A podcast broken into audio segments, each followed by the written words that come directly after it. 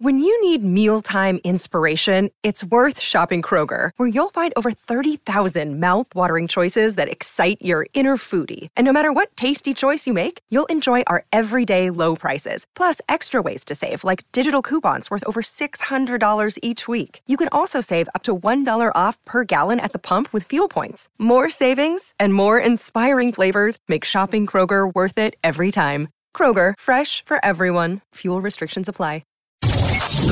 You're listening to Anita Marks on 98.7 ESPN. Without further ado, uh, Pat Leonard joins us. You see his work all over the Daily News and was the first to report that Kadarius Toney uh, is on the trade. What would we call it? The trading shelf on the uh, a, a dangling carrot. How how would we phrase it, Pat? Yeah, they're trying to trade him, shopping him on the block, whatever you want to say. There you go, on the block, like like Yep. like Jenny on the block. It, exactly, exactly. All right, so. Oh no! Hey, thank you for joining us on a, on a Sunday morning. Really do appreciate it. Oh, okay. So so let's. What do we what do we know? What do we know about Kadarius Toney? Right? Like, um, you know, they they Gettleman drafts him last year, twentieth overall. Right? Traded down, got him. Uh, and last year, a lot of injuries, tested positive for COVID more than twice for whatever reason, wearing the wrong shoes. Now he doesn't show up to voluntary OTAs, and you've got a new staff, which I feel it really would be important that he's there. I understand general managers and coaches want to say the right thing, so they don't want to, uh, you know, tick off uh, the player or or the agent. But nonetheless, and but one thing that really stands out to me, Pat, is the fact that he does not have a playbook yet. To me, that's the biggest thing and the biggest red flag that's been that's been reported. So why don't you break it down for us? Uh, how do the Giants feel about him, and, and and and what you can tell us in regard to him potentially being traded? Yeah, no, you, you provided a good summary there, and you're right. Not having a playbook is a major issue. Part of the reason is because last year playbook was an issue for him, and he had it, but when he was spending all that time in the spring out because of a toe injury because he wore the wrong cleats and uh, having COVID, and when he was he had the hamstring, the Giants coaches were saying that he knew that he knew the plays and he would be fine once he got healthy. He did not. He was not in his playbook as much as he needed to be. That was something that did not become clear really until later in the year. Um, but given that work ethic and study habits on that front was an issue a year ago, and that it's already becoming one now, I mean, it really reflects that anything he should have learned, he did not. There were some issues too, similar like work ethic wise in the wide receiver room last year, just as far as simple things, paying attention, you know, staying committed, eyes up, to, you know, type stuff that you just shouldn't have to do with a player. Um, and like you said about all the injuries, I mean, he was basically like a game of operation last year when you look at around his body things that got hurt. Now it's football, so that happens.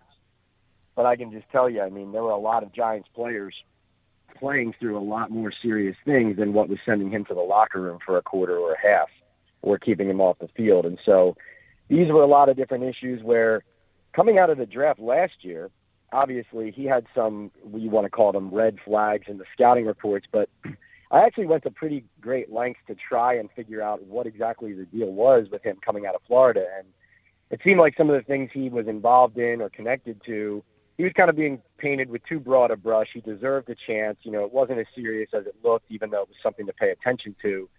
But I really felt like the Giants and and I, from what I could tell, talking to people around him, recognized that he seemed like a kid who loved football and just needed to be in the right environment. But you know, th- there's there's a difference between like somebody thriving in a good environment and structure and needing to hold their hand, right? And the fact that he didn't even come up here for one day. I mean, you know, Anita, like these guys in the off season when it's voluntary, you might pop up to New York for a weekend, go out on a Friday night, pick up your playbook, meet the new staff, say, "Hey, I'll be back next week. I got some stuff to take care of," and everybody would understand that. So the the fact that he hasn't been present once, coming off of some of those issues I described last year and that you listed very well as well, um, uh, you know, unfortunately, he's very talented, right? So if you're Daniel Jones, you got to be pulling your hair out right now because Kadarius is one of the only elite talents, you know, in the word as as the word goes on the football field, who could help you in this make, make or break year as a quarterback. But you know, I think Joe Schoen and the Giants are doing the right thing uh, by by looking to trade a player who so far is not demonstrating that his commitment to football and the Giants supersedes other things. Yeah, I, I mean, I'm I'm sitting here looking at, at the depth chart right now in regard to this wide receiving corps, and we know the amount of money that the Giants and Gettleman shelled out for Kenny Golladay, but stuff that I heard prior to him being in in Detroit um, on a lot of levels is huge, hugely concerning. So not sure how well he's going to rebound even coming into this year. Sterling Shepard can't stay healthy. We know he deals with migraines.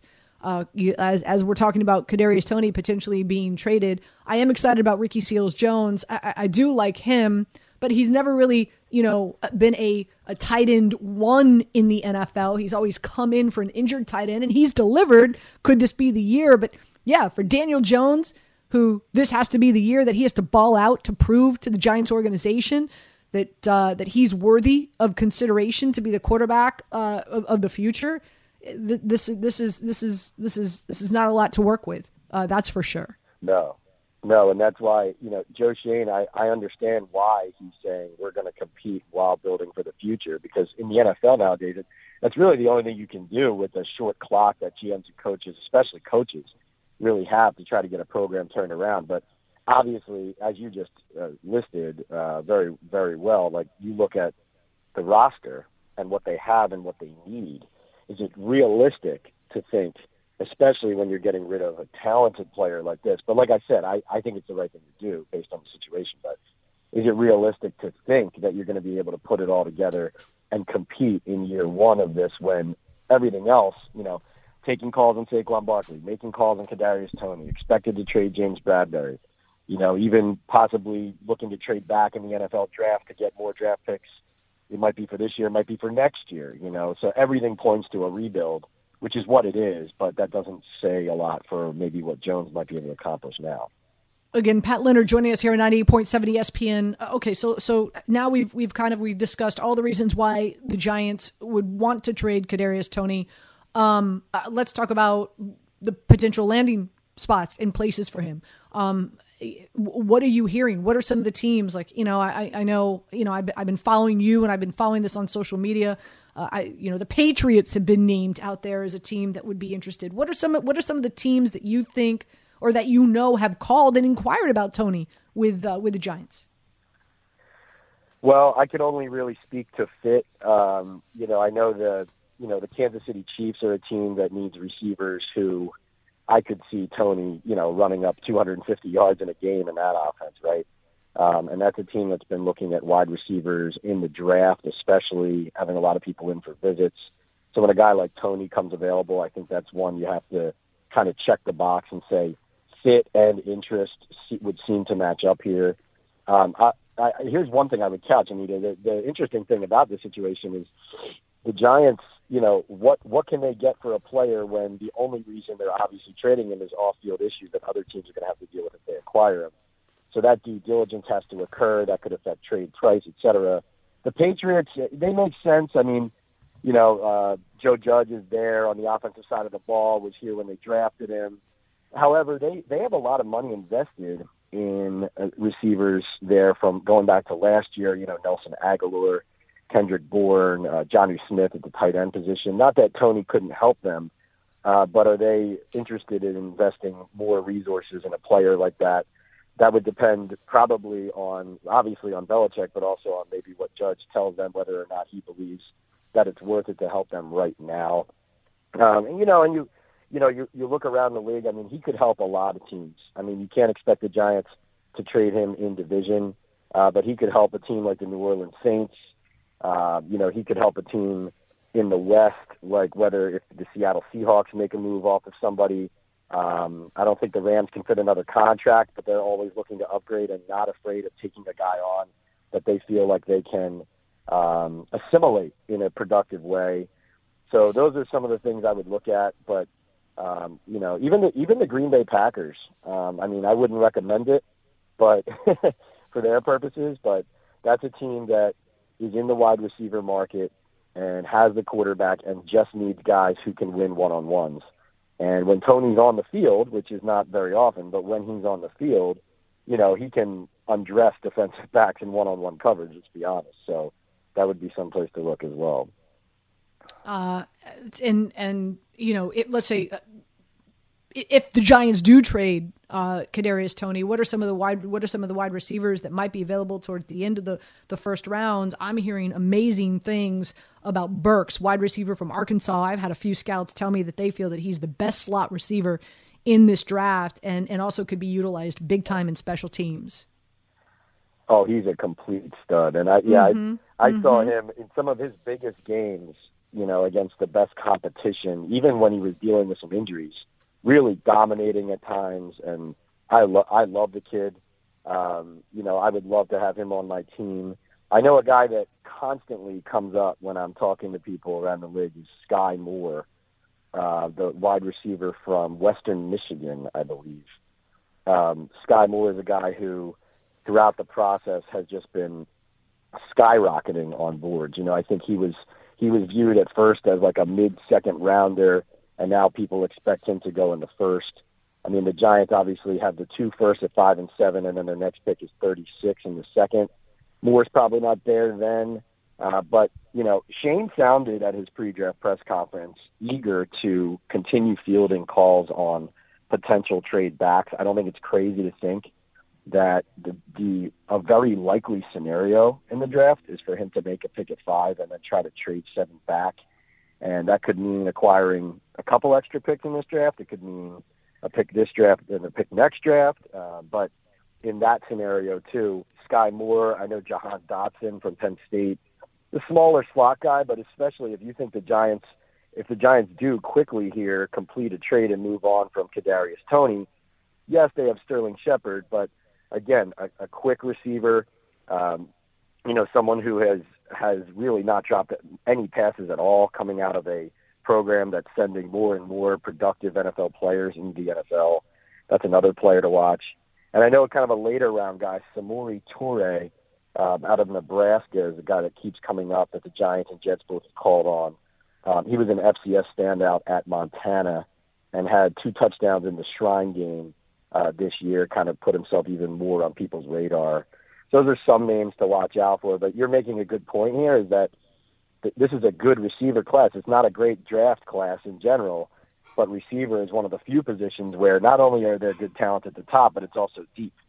And so if the Giants are offloading Kadarius, they certainly will have an opportunity to replace that player you know, again, Pat Leonard joining us here on 98.7 ESPN. Uh, the, the Giants coming into this draft with a lot of draft capital and as we're talking about the potential of trading Kadarius Toney, uh, as well as Bradberry could gain more draft picks as well. Uh, with that being said, uh, you know who who who do do you see Bradberry being dealt as well um, next week? Like, who are some of the other uh, players that we should keep an eye on that you feel potentially will not be on this roster uh, after next weekend? Yes, I think I expect Bradberry to get traded. Though I've, I've talked to some people at, this point, people think it's more likely he gets traded after the draft uh, because teams are so zeroed in right now on okay, if we haven't finished completed something like that by now, you know, we're looking at how can we fill our needs in the draft. You know, it just gets to that time. Now, it's certainly possible that a team just recognizes through a few days leading up to these the first round and second round they might discover, oh, the corner we thought we were going to get isn't there, and then call the Giants back and say, you know what, we want to just get this done. But I know some people think that, you know, yeah, during the draft's possible, but more likely after the draft. Like I reported at the owners' meetings that the uh, Texans, Chiefs, and Colts were teams to watch on Bradberry, and I still believe those are the teams to watch, or or know the teams uh, watch actually. Um, Houston's one that really interests me there. You know, Lovie Smith has been on the record saying how badly they need corners recently. Um, you know, Nick Caserio has a reputation in the NFL right now, a positive one for being willing to take or make a phone call to investigate all possibilities. You know, that's something Joe Schoen is establishing quickly. He will do now. Um, and he's somebody to watch. I mean, Houston has a pick at three. They have a pick at 13 in the first round. They are further along, they think, you know, in a rebuild that the Giants are kind of just starting out on. But so that, you know, the veteran presence of a Bradberry, does that make sense or not? But I know that there's interest there. And if the price matches up, depending on what the Giants eat money wise, uh, and what they can negotiate there. But yes, I expect Bradberry to tra- be traded. Uh, I know, so they're looking into trading Toney, and Schoen is also looking into possibly trading back. And he took calls this offseason on Saquon Barkley. No stone, no stone unturned by the new GM so far. Re- really quick, Pat, because I only have about a minute left here. Uh, just out of curiosity, I'm hearing that the Giants are definitely going to trade back one of their two picks. Um, I'm sure Giants fans would like for that to be the seven if they get a, a deal that that totally, uh, you know, um, knocks their heels yeah. off. Uh, then then it could be the five. Uh, and also, I'm hearing that it potentially could be the Saints or the Steelers. Are you hearing the same thing? Yes, in fact, I was. Yeah, you took the words right out of my mouth with the Saints there with picks 16 and 19. It might depend what which pick they trade is going to depend on what happens in front of them. The Panthers at six. The Panthers, a lot of people think, want to tackle. So maybe the Giants take the tackle, either Evan Neal or Charles Cross. I think I don't think Neal will be there, but those those two are names to watch at five. And then maybe they still stay at seven and get like a Sauce Gardner. Gardner could be in play at five though if they think they can trade back and still get uh, a tackle that they like in the teams. Bernard Raimann from Central Michigan is a guy to keep an eye on there. Um, you know, so and then the edge rushers as well. Like if Kayvon Thibodeaux falls to five, maybe he becomes the pick even over a tackle, depending on what they think the Panthers are going to do if the Panthers trade out. Um, so a lot of needs. You could make an argument for them to go in a lot of different directions, but I think you're on the money with the fact that a trade back feels more likely uh, coming closer to the draft. Fantastic, Pat. Thank you so much again. Really do appreciate your time on this Sunday, uh, this Sunday morning. Um, uh, enjoy the rest of your Sunday fun day, my friend.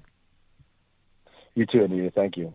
You got it. Pat Leonard, you can see all his work uh, at the Daily News. Again, uh, the first one to report uh, that Kadarius Toney uh, was uh, is on the trading block. You're listening to Anita Marks on 98.7 ESPN.